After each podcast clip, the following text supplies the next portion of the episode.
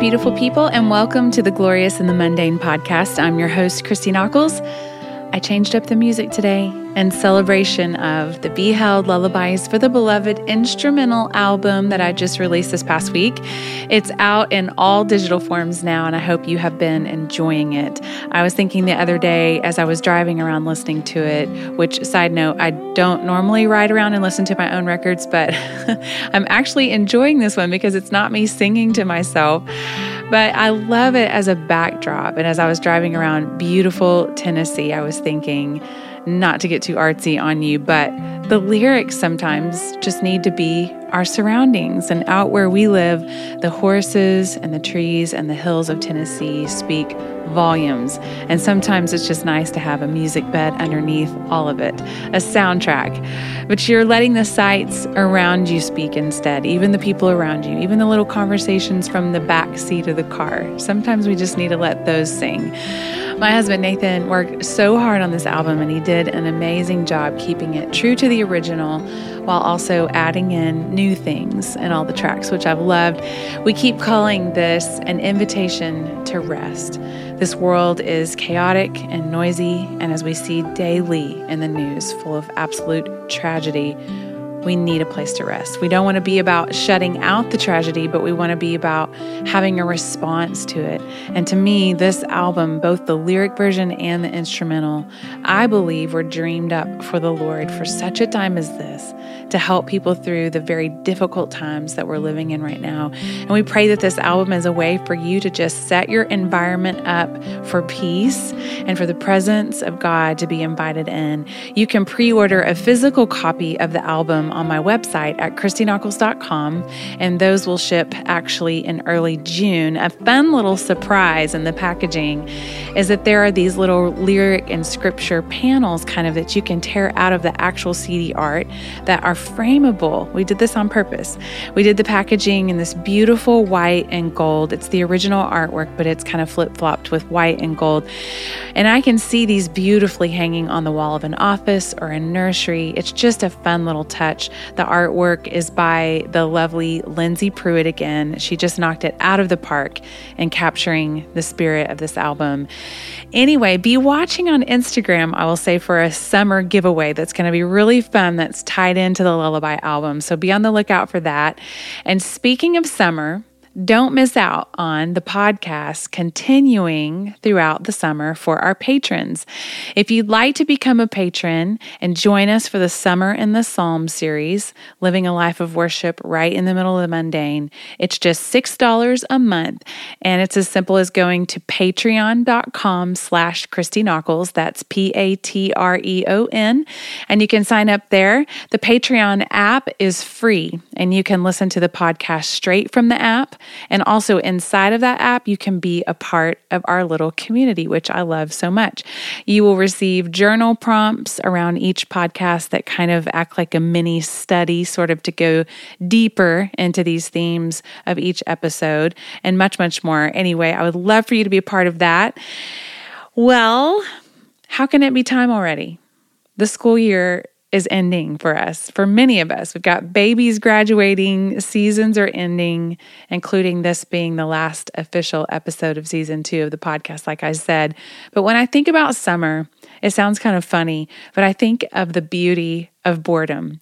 Lauren Tomlin touched on this on the last episode that boredom is actually kind of this gateway to rest, to choose to not busy ourselves, but rather sit in the moment.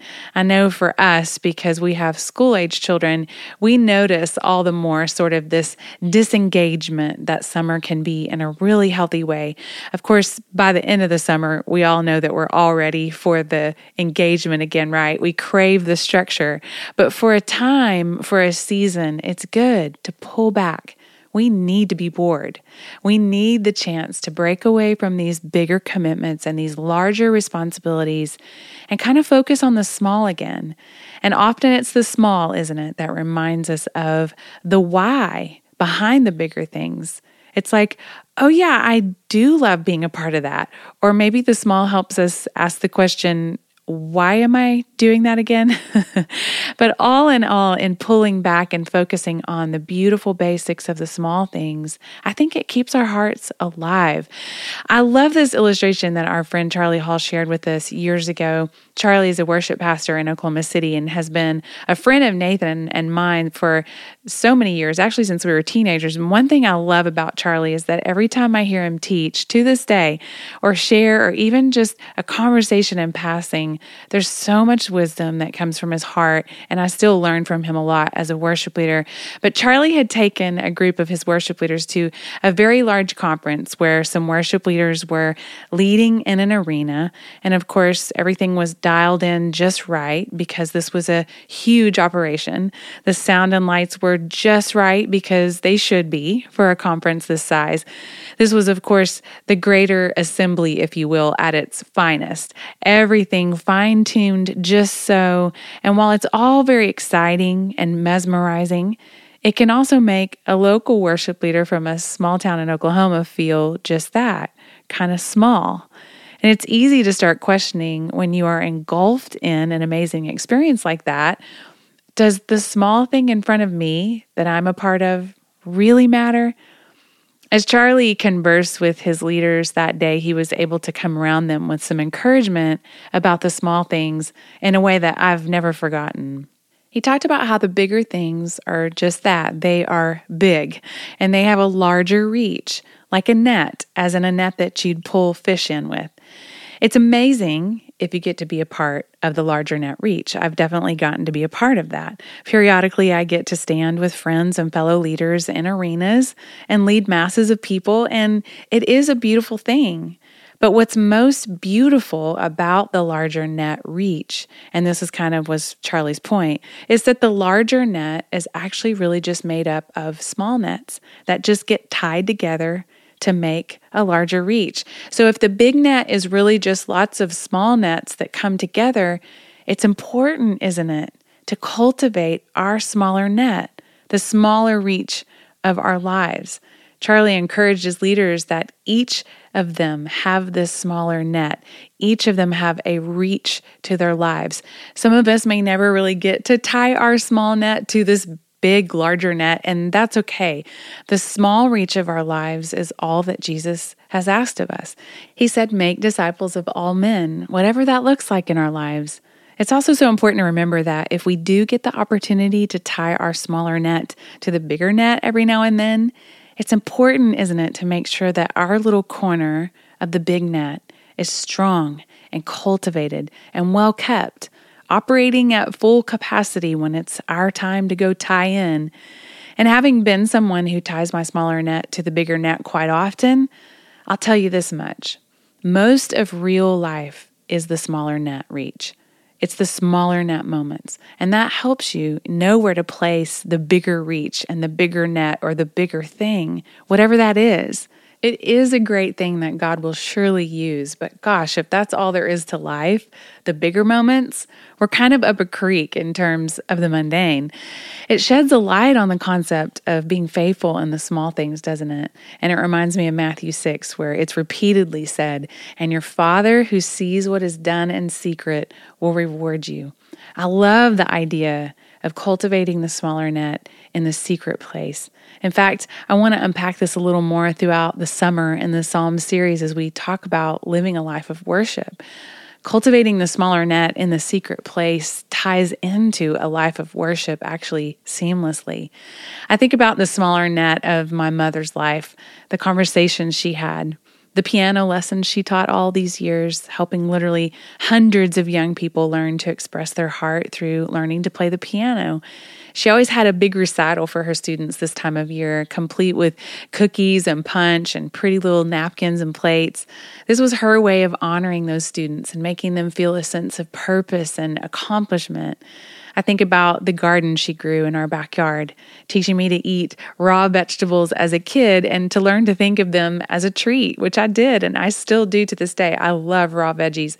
I think of her leading me to the Lord that night in church because she knew how to talk to me and how to get to my heart.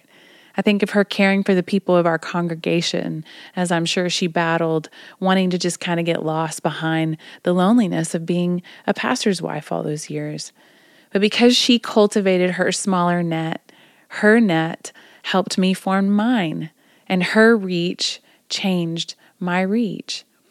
For me, cultivating the smaller net has looked like me not depending so much on that bigger net where I basically could get lost for whole seasons of my life, like on purpose. and it was kind of okay with me because it was safe in a way. I didn't have to truly own my voice and speak from a place from my heart. And there was kind of a little bit of bliss in that. Honestly, maybe it was just a season that I needed to pour into other things and that was okay. But I knew when the time came that God was calling me to use my voice in a new way, and it scared me.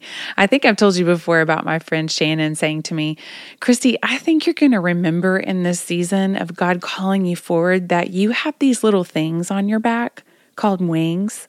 And in her Shannon animated way, she demonstrated as if she were struggling to be released from a cocoon. And she was like, Oh, yeah, these are wings. I'm flapping my wings right now. I don't know about you, though, but I sometimes feel like Heimlich, the caterpillar from Pixar's A Bug's Life, where the whole movie he keeps saying, Someday I will be a beautiful butterfly and then everything will be better. Of course, when he squeezes out of the cocoon, he looks exactly the same with this tiny pair of wings on his back. And that's most of us, isn't it? That's real life. We want this massive metamorphosis, but sometimes cultivating the smaller things is like, okay, yes, things don't actually look that different, but I do have this small set of wings on my back, and I need to start learning or relearning how to flap them. Maybe for you, it's spending time with the right people that you know will help shape you and push you and love you in the best way. Maybe it's carving out time to do that. My friend told me the other day that she came up with the idea to just camp out at one of our favorite coffee shops here in Franklin called Frothy Monkey. She just said, I'm camping out there for several days. Come one, come all. This is where I'll be. And I love that rather than trying to book like a bunch of different individual coffees for several weeks, she just decided to carve out and camp out and just be with her people. That's cultivating the smaller net. It might look like mentoring for you or teaching a skill that you're passionate about. It might look like honing in on that skill so that you can teach it at a later time. It could look like repairing places in your net. Maybe it's finding a godly counselor to help you work through some things that maybe you have sort of reached the end of your rope on and in order to repair those places in your net so that it can be strong again, you need guidance. God has gifted people to help you through that. And maybe to focus in on the small thing is the big thing for you this summer. It reminds me of young King David out in the fields before he was king, actually, all those years where he sat and sang to sheep. Yes, there was apparently an occasional bear that he conquered, but most days it was probably singing to sheep out of complete boredom. And you have to think a day of boredom, I wonder if it opens up into a night of wonder. I remember those long summer days of swinging out on our rope swing by our pond and watching for water moccasins as my yellow lab doggy paddled and splashed around in our pond. Or I remember just seeing how big I could get my hair with my mom's hot rollers. Looking back on it, it was just having space, the absence of busyness. But I remember it would open my heart up at night, having all that space all day.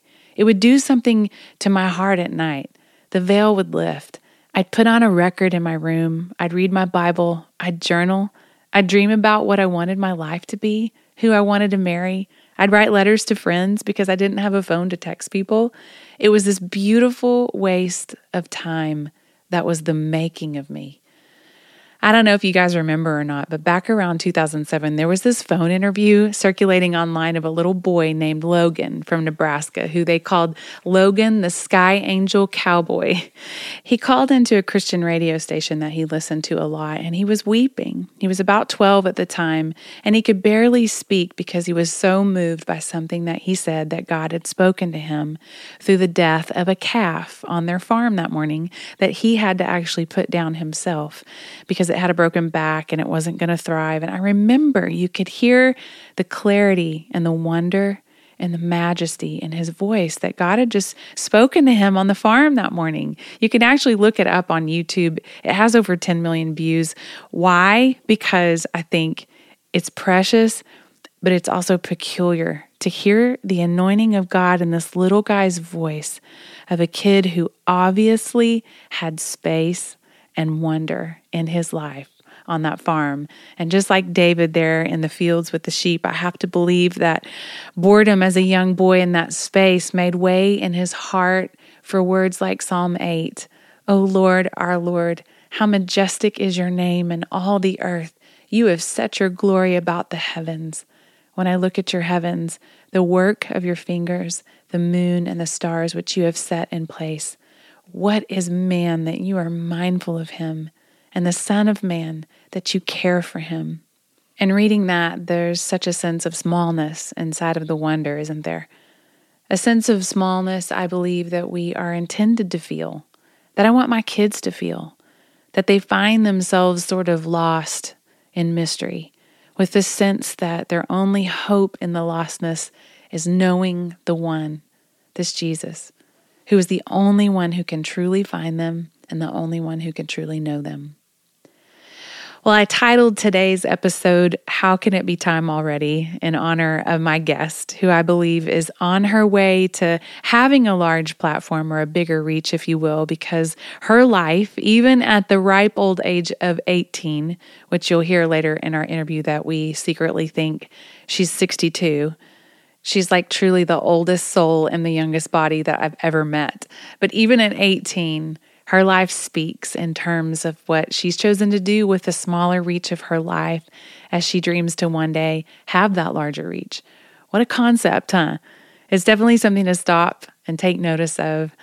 I wonder, too, what can we learn from an 18 year old? Or should I say, what can we unlearn by listening to a fresh faced, bright eyed, and bushy tailed young 18 year old woman Yes, I could brush aside her bushy little tail and tell her that there's a lot of dark in this world that can dim out those bright eyes of hers. Or I could stop and listen and learn. Adeline Hill is my oldest niece, the daughter of Amaryllis Kristen, and my brother Eric Hill, who has been a guest on this podcast before as well.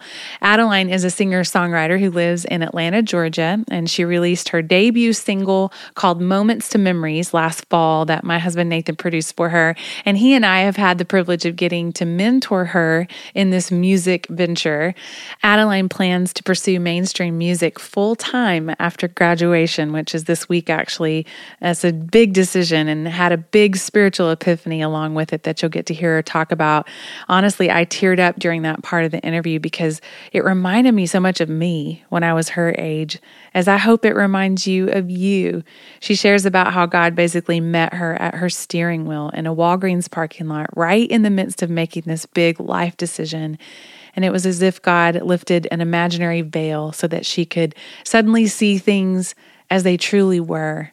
And it took me back, back to a few of those moments in my own life where suddenly the mystery didn't seem all that scary, but in fact, it felt beautiful and safe, even just for a moment. And it was those moments that would carry me to other moments that turned into days and weeks and months and years.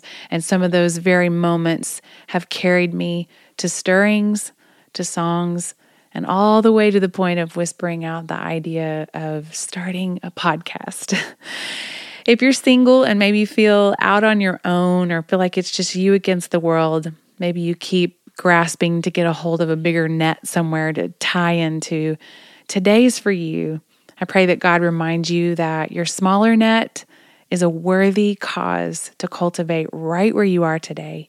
If you're a mom of a tween or a teenager, maybe go for a drive and play this portion, Adeline's interview for them. I think it will really encourage your kids right where they are, that they can hear from God, that dreams are not necessarily something that just magically come true, but they are something that we can learn to cultivate.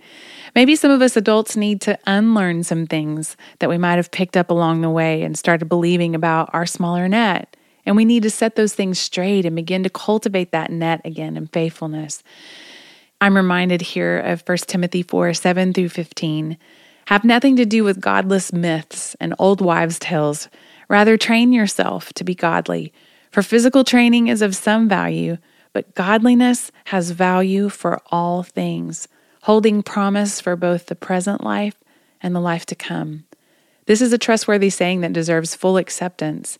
That is why we labor and strive because we have put our hope in the living God, who is the Savior of all people, and especially of those who believe. Command and teach these things. Don't let anyone look down on you because you are young, but set an example for the believers in speech, in conduct, in love, in faith, and in purity. Until I come, devote yourself to the public reading of Scripture, to preaching, and to teaching. Do not neglect your gift, which was given you through the prophecy when the body of elders laid their hands on you. Be diligent in these matters. Give yourself wholly to them, so that everyone may see your progress. Watch your life and doctrine closely. Persevere in them, because if you do, you will save both yourself and your hearers.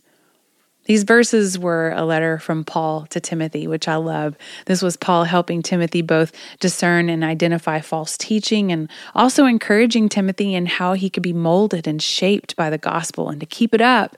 I think it's this beautiful reminder to us that there are things that we can cultivate now that hold promise as Paul said, for both the present and for the life to come. There are both present and eternal things that we are cultivating and shaping right here in the middle of the mundane. I love that. I love how he urges Timothy to not let anyone look down on him because he's young, but to just set an example right where he is. Maybe for some of us today, it's a reminder to not look down upon the truths that were even set in us when we were young. Maybe it's to not forget a calling that was on our lives when we were younger. Just like Paul urged Timothy, do not neglect your gift which was given you through prophecy when the body of elders laid their hands on you. I love this. Paul was saying, Remember that time? I was there. I saw it with my own eyes. We all laid hands on you, and I know that God put something in you that day. I love that, that God might remind us both of what He put in us a long time ago, or even last month for that matter, and maybe he's reminding us to call it out in someone else. And getting to mentor Adeline, one of the hardest things about it was looking her in the eye as a 13 year old and telling her that it wasn't time yet. Her songs and ideas were actually great, like even some of them kind of explosive in a good way. Like I remember thinking, you and Chris Martin might just be friends one day. But I kept encouraging her to do something that would be actually pretty counterculture, to be made in the secret. And she did that, and it's been beautiful to watch. And what I can tell that the secret has formed in her was this ability to now articulate who she is and the songs that are coming from her life. And as I watched her in the studio this past fall with studio musicians from here in Nashville who've played for artists like Ben Rector and Keith Urban and Drew Holcomb in the studio where Taylor Swift did her first album, I watched Adeline remain so poised and articulate, and she had this quiet confidence, a very humble authority about her, which we've talked about before. And she was just using her voice, not just her singing voice, but when she started to talk about where the songs came from, it literally kind of hushed the room. And I watched these grown men listen to this then 17 year old girl and I watched them respond to her. And I've seen a lot of tracking sessions in my day in this town, and it's a really special thing in Nashville if these musicians hang around at the end just to encourage the artist. One of them even said to her, we work every day with artists twice your age that don't even have half the talent and poise that you have. I have to believe that the secret has grown Adeline like only the secret could. And while she was being formed and quietly waiting until it was time, I think it kind of snuck up on her. And now here she is struggling to get out of the cocoon. And she's saying, How can it be time already? I want you to hear her latest song before I play the interview. I think it will give you some context going in, and maybe you'll listen in a different way as she speaks. This is Adeline Hill singing, How Can It Be Time Already? And then enjoy my brief interview with my sweet niece. There's excitement in the air of that hospital waiting room. It's been nine whole months already, now they finally do. And the friends and the families are laughing out loud. Cause this is the day they all talked about. But then in the commotion, a nurse grabbed her hand and said, Slow down, honey, cause it's kinda funny. Just how fast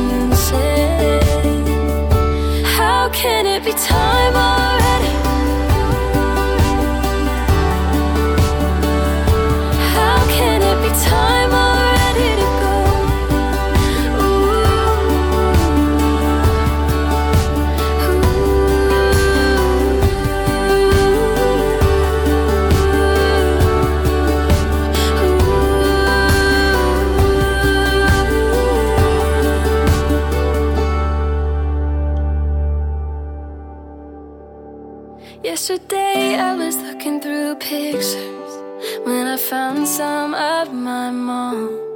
She was in a college sweatshirt, finally living on her own.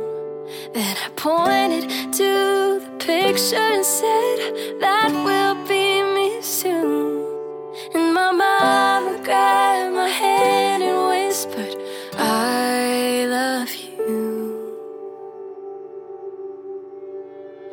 She said, slow down, honey, cause it's kind of funny just how fast time goes.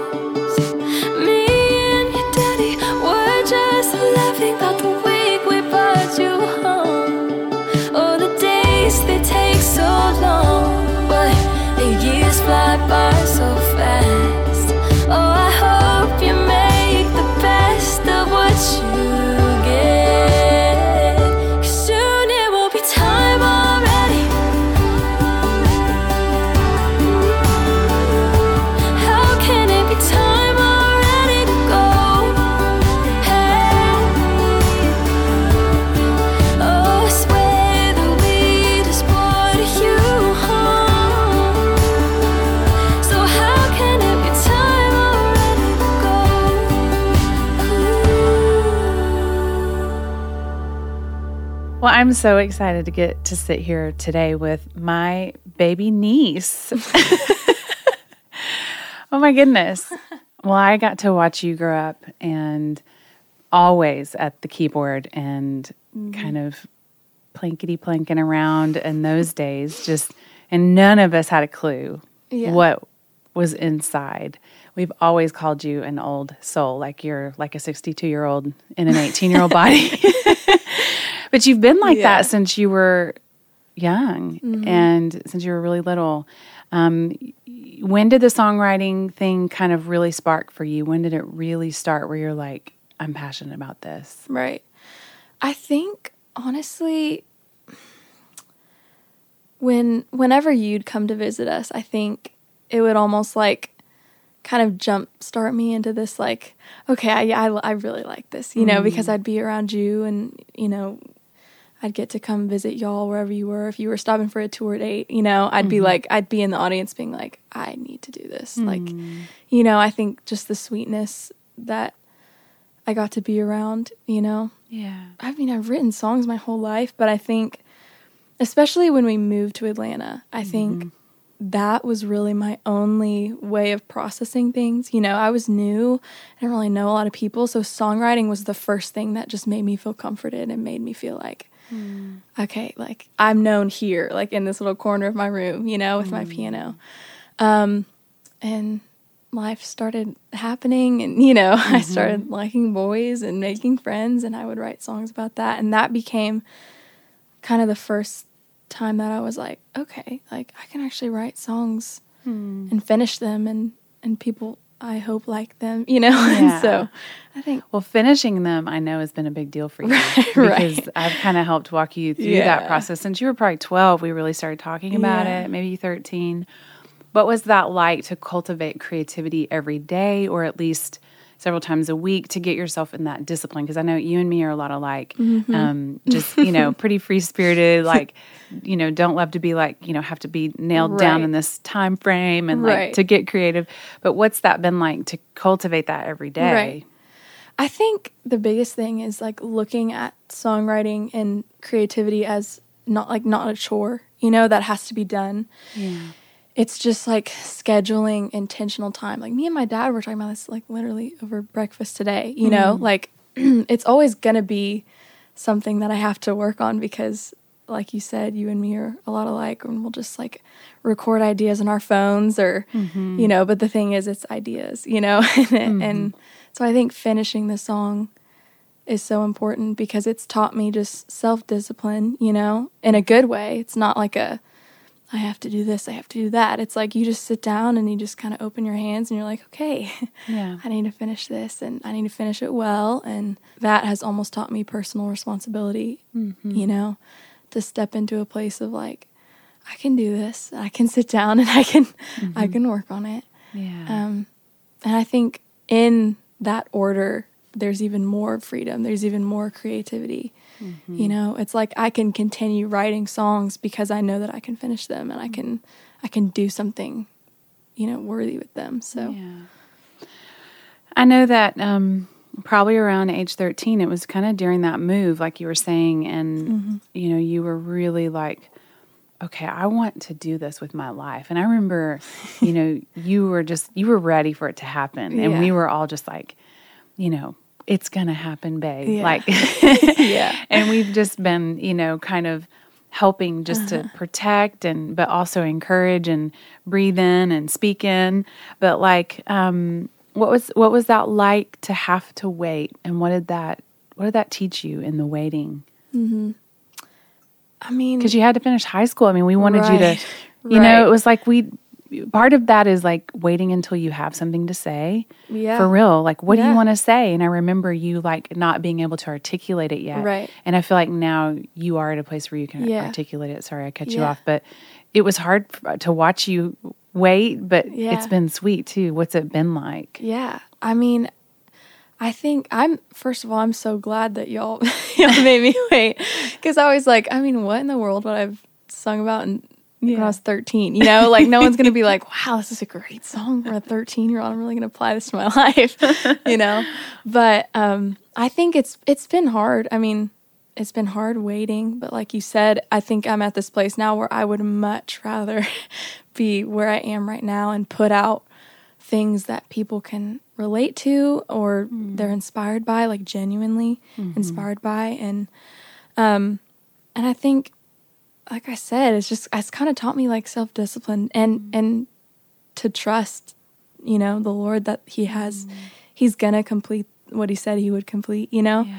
And I think um just right now stepping into the season of life where I'm like, okay, like what now? Because I've waited, you know, and it's mm-hmm. been the best four years of my life because I think there was that hedge of protection that y'all were to me, you know, like, hey, just just stay here, just be made in the secret, just continue to grow and and shape who you are and um, really work on your craft. And I think that is something that I I value so much. And and even, you know, eh, not talking about like songs, but like it just in general. Like Yeah. if it's if the the Lord's not opening a door like very clearly, then I that's kind of my cue to be like, okay, Yeah. like just remind myself like, okay, I'm going to be made in the secret. Hmm. You know, he's going to complete what he said he's going to complete, you know, in my life. And and so it's really taught me to trust Hmm. him and trust you and you know, my parents and my family that they're always going to look out for me. And so, Hmm. you know, although teenagers don't love to say it, but like you know, older people are right. um, so, um, awesome. yeah, I think it's been a sweet and hard, but like mostly sweet season of just like letting myself grow into who he's created me to be. And I think now, you know, the outcome of that is is so much better than than I thought, you know. Yeah. So, Yeah, earlier in the podcast, I talked about cultivating the smaller net in our lives. My friend Charlie Hall um, one time shared that, and it changed my life because, you know, you've watched me through, you know, many years of being on grand stages, big places, arenas, leading Yeah. thousands of people. Um, and that's kind of the large reach, right? That's the large net. And, um, you know, but what that has taught me cultivating the smaller net is that I also have this small reach in my life. I have this smaller net that, yes, sometimes I get to go tie to that bigger net, but the small net is important that it doesn't have any holes in it and that it's well kept. And, you know, what has that been like to cultivate that smaller net? I know that especially with releasing singles already, you've you've been played on the radio. Um, we've been listening to some Yeah. radio stations in England have been going Yeah. crazy over your music in more than one station, playing it more than one time, Yeah. like multiple times. Um, that's kind of the larger net stuff. But it's Mm-hmm. like, what about that smaller reach in Adeline's life? Have you been cultivating now? And, you know, how do you want to cultivate that in the future as well as you move forward? Right. That smaller net for me has been legacy, my school, you know, and people joke about it because it's so small. They're like, oh, you go to legacy, you're not even hmm. going to real school. That was our school, by the way. When we when we were in Atlanta, our kids went to Legacy with their cousins. Yes. But yeah, go ahead. Yes. It's an amazing place. It is. It's amazing. And I think, you know, I've been in school with some of those kids for since eighth grade. You know, mm-hmm. five years. We've we've grown up together. We've really watched each other change and become who we were supposed to be. And I think walking into that school, like every single day, that has really changed the way that I view, you know, just intentionality and like teachers wanting to help you get to know you and and having Bible classes and life prep classes and like like how can we all come together and really like cheer each other on in life? And you know it was really emotional a couple of days ago. It was our last class together. Hmm. There was just one part when they had the whole school come and pray for us and lay hands on us. And i mean i started bawling because i hmm. just realized like even though this is such a small school this is such a small classroom and people make fun of it like it has mm. been the sweetest experience to get to walk in and and see these familiar faces and people that i genuinely know and i love and i trust. And i mean these people are family to me and i think mm. having having those people mm-hmm. that are just family to you and they will love you no matter what no matter where you are no matter your kind of social status if if Right. you will. But i mean that's been that's been the sweetest thing for me in in terms of having I love smaller that. net Yeah. So it's it's people, it's family. Right. It's like having those people in your Right. life that you can be real and and who um, encourage you and and also kind of push. You know, sometimes when you need that little push. Mm-hmm. Yeah. I know you've had um, like Suzanne, who's Yeah. um, a, a mutual friend of ours, who's been in your life, and I know she kind of helped you through a huge decision yeah earlier this year, um, as all of your friends were buzzing with excitement about planning for college, um, you were feeling this nudge and you didn't really even know it. And Suzanne kind of, who who actually kind of helped start that school, get it off the ground. Yeah. Um, she kind of helped pull that out, right? Yeah. This decision of actually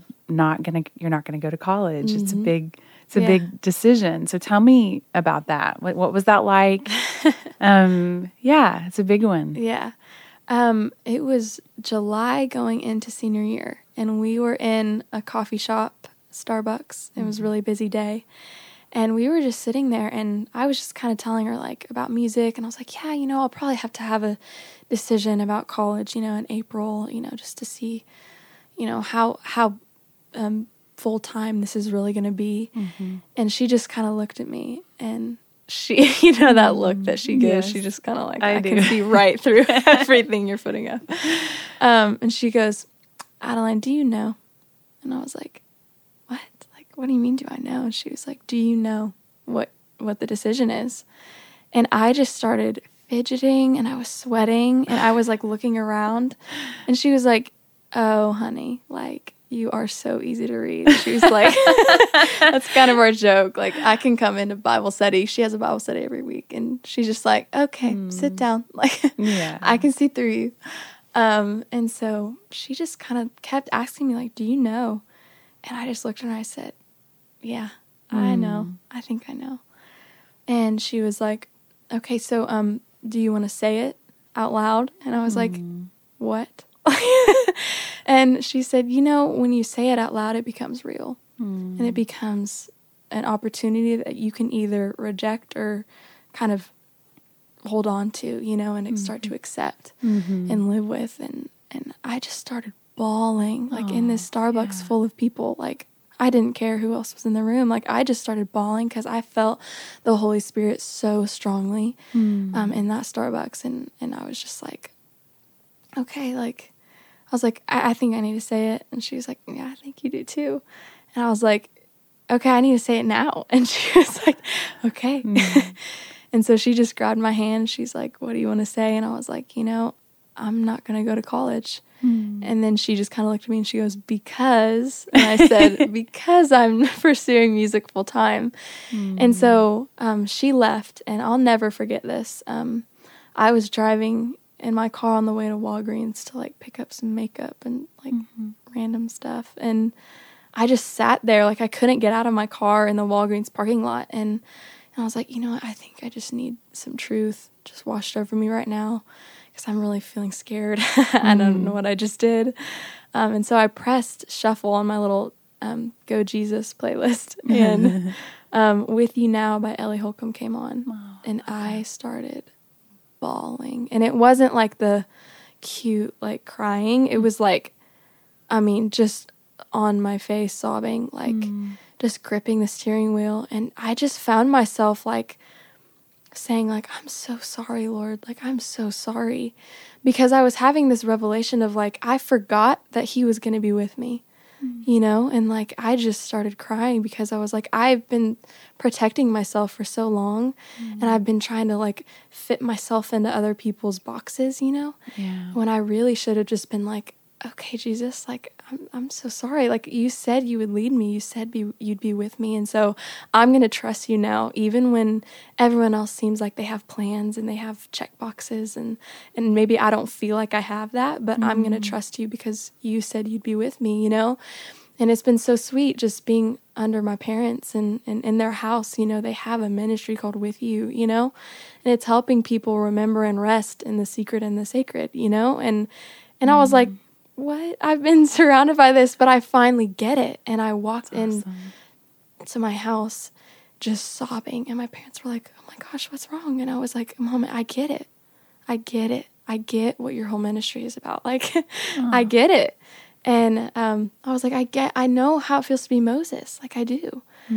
When god was like i'm not going to give you a pep talk. Like i'll be with you. That's all you need because you're not going to do it. Like i'll be with you and so it's been the sweetest like reminder of just like even when I feel like okay, I don't know where I'm going to live next year. I don't know how I'm going to you know survive by myself. Um I just know that he's going to be with me because it's ultimately not on me That's right. to be able to you know be a light. It's it's Jesus through me and Yeah. he's going to be with me through everything. And so that was kind of my big revelation about not going big- to college. It's a big, beautiful one. yeah. It's so awesome. Yeah. Well, I love um, that your your parents um, have been such um, shepherds in your life, and it's so obvious. Um, Yeah. They're pretty much um, celebrities on this podcast. um, your mama is Amaryllis Kristen for all of you um, who love Amaryllis Kristen. Yes. Um, and then your dad is Eric, my older brother, and um, I love the presence that they have just in my life, and I've loved watching them um, parent you. Um, and I would love for you to just talk about kind of how they have helped you through your life, shape your creativity, and Yeah. kind of how they've shepherded you. It's obvious in what you just said, even even though the Holy Spirit was the one that ignited that. Yeah. Like, okay, like he was I love that he lifted the veil and you were able to finally Yeah. just go, This is what this is what you wanted me to see Mm-hmm. all along, you know.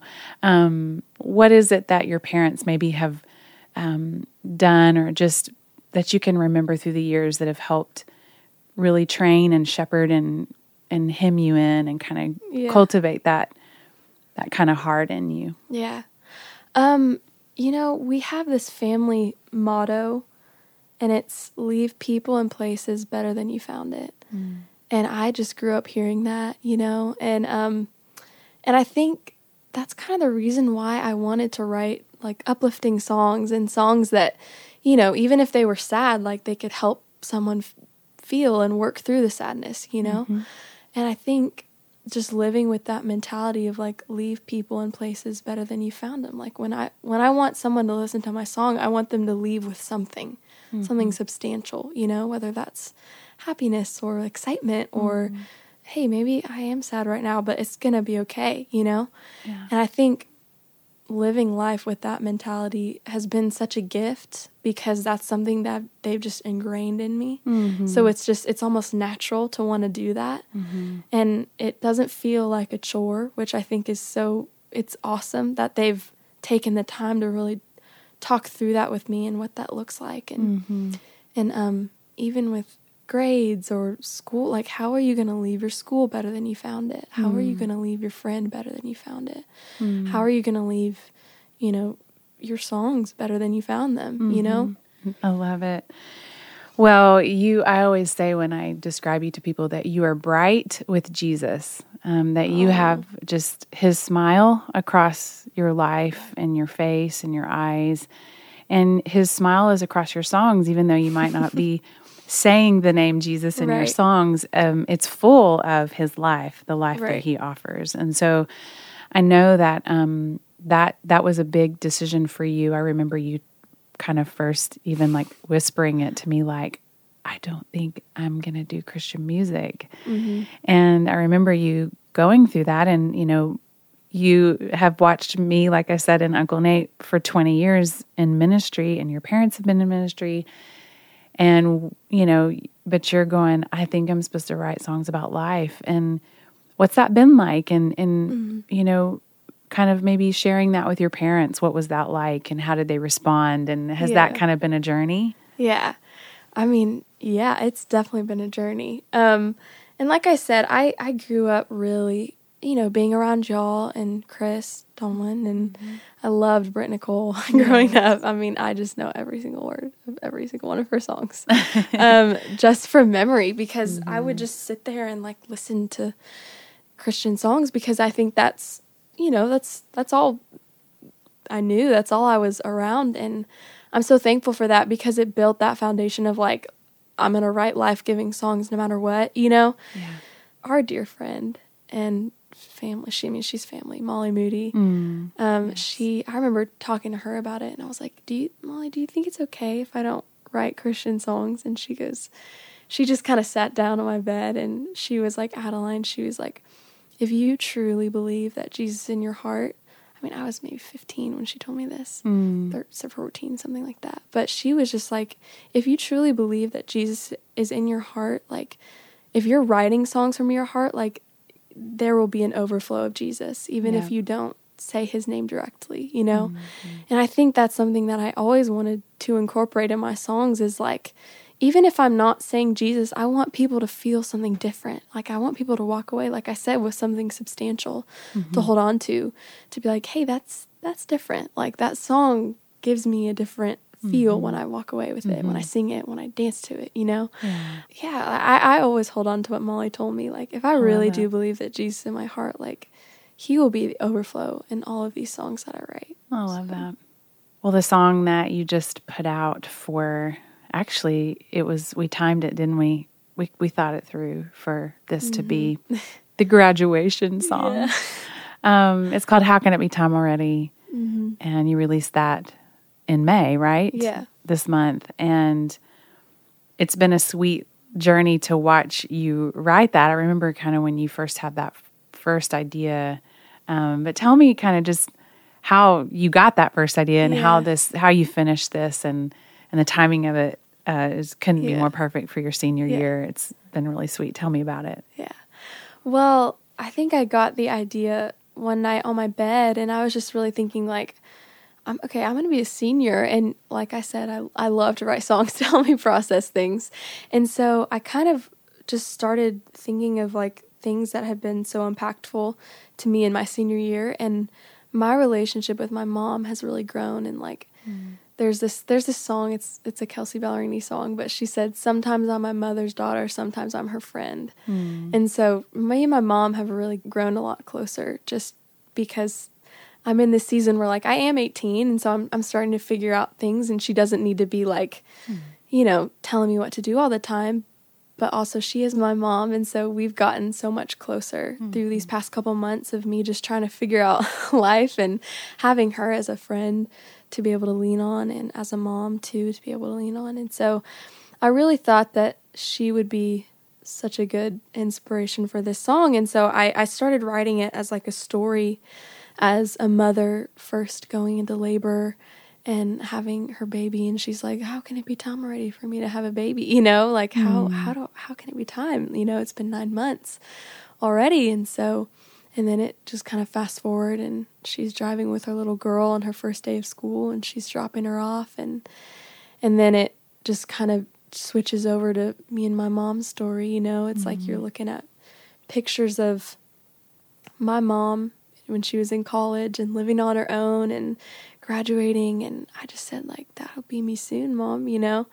And um and so it was it was really sweet to play it for her for the first time um, after I wrote it, sh I went into her room and I was like, "Hey, mom, I have a song," and I sat down and she bawled and she was like, "You can't do that to me." She was like, "I wasn't ready for that," and so um, at this point, it was like beginning of senior year. So it, she was like, "I oh, I don't want to feel this yet. No, no, no." Yeah, every time you would even play any of it, like even just a few lines, we would all tear up in the kitchen. Like even Uncle Nate himself. Yes, that was when I was He's like, like, okay, this might be this might be a good song if Uncle Nate's crying. Exactly. Um, but it was really sweet. It was released early May, and I was on spring break with my high school friends, and it was our last high school spring break together. And so it was a room of about 20 kids, and we were just all like crowding around the couches, like listening to the song, and just like it was really sinking in like this is senior year, and it is, it's coming to an end quick. And, um, and that was really sweet. And at the same time, my mom was with her college roommates at their Baylor reunion. And so, I mean, she was like, moms had to go out of the room. And I mean, like, everyone was crying. So, oh, I bet. I love the timing of Yeah. of the Lord in that. I just felt like that was such a sweet gift to your Yeah. mom, like Yeah. Mm-hmm. just and to you all at the same time, especially because it originated with her. I love how Yeah. that little thread is is sewn through there. It's so sweet of the. Lord. And it's sweet because whenever I'll, whenever I hear that song, I'll always think of this season and I'll always think of my friends and my mom and like where I was, you know, this sweet, like, I don't know what I'm doing, but Yeah. um, I know that I have my family and Jesus to walk me through this. So it, it it's it's a really sweet song for me. I think. I love it.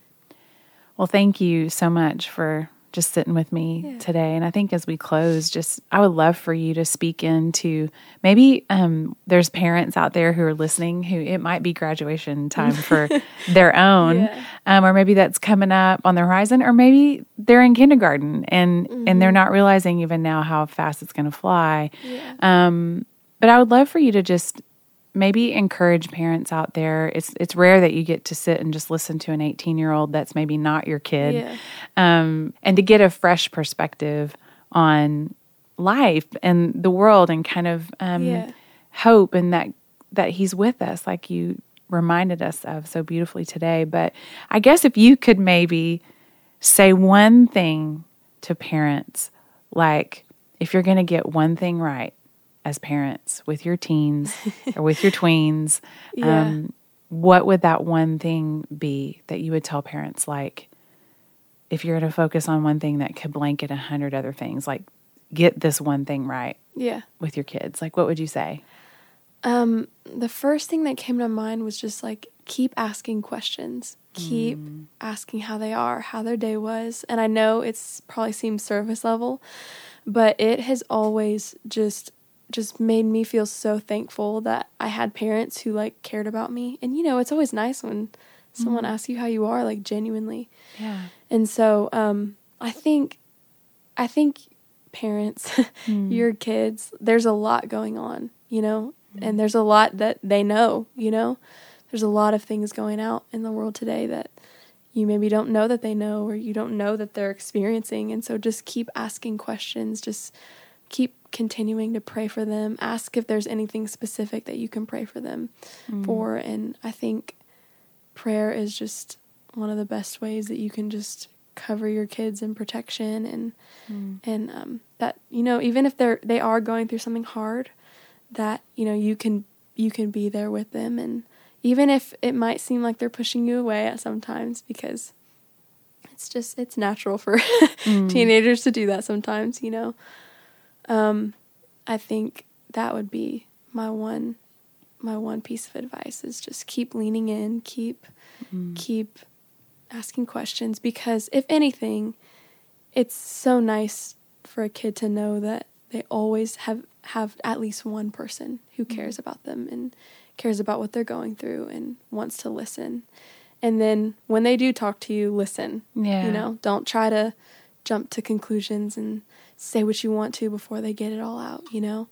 It's like just really just listen and take it in because um, I think parents and kids learn from each other, and so even though it is mostly kids learning from adults, you know, I think I think parents could be in a cool place where they could learn from their kids too, and learn how to handle certain situations and how to encourage. And um, I think, yeah, asking questions and listening after after you ask them, I think I think it'll do wonders in a kid's life. I love that. Well, as an 18 year old who's getting ready to fly the nest, what do you think about the world we're living in right now? Um, I think um, it's a very dark, but also a ve- very beautiful place. I think I I just recently signed up for the the New York Times app because I didn't want to read a newspaper, but um, Really? You're 62 inside. I'm surprised. yeah, um, and I just signed up for these little like uh, notifications whenever something happens or a bill is passed or you know something happens all over the world. I, I love to know about it because I I do want to be a well educated woman and I want to know what I'm going into, and I want to know the problems that people are having and the big debates. You know, I'm in government class or I was in government class, mm. um, and I was just learning what kind of made our world how it is. Yeah. and i think it's it's really nice to know your views and as a christian too as a believer mm. just how to approach all of these situations you know mm. and really looking to the bible for like hey this is what god told us to do and i'm going to walk in this even if it's not what everyone else is doing.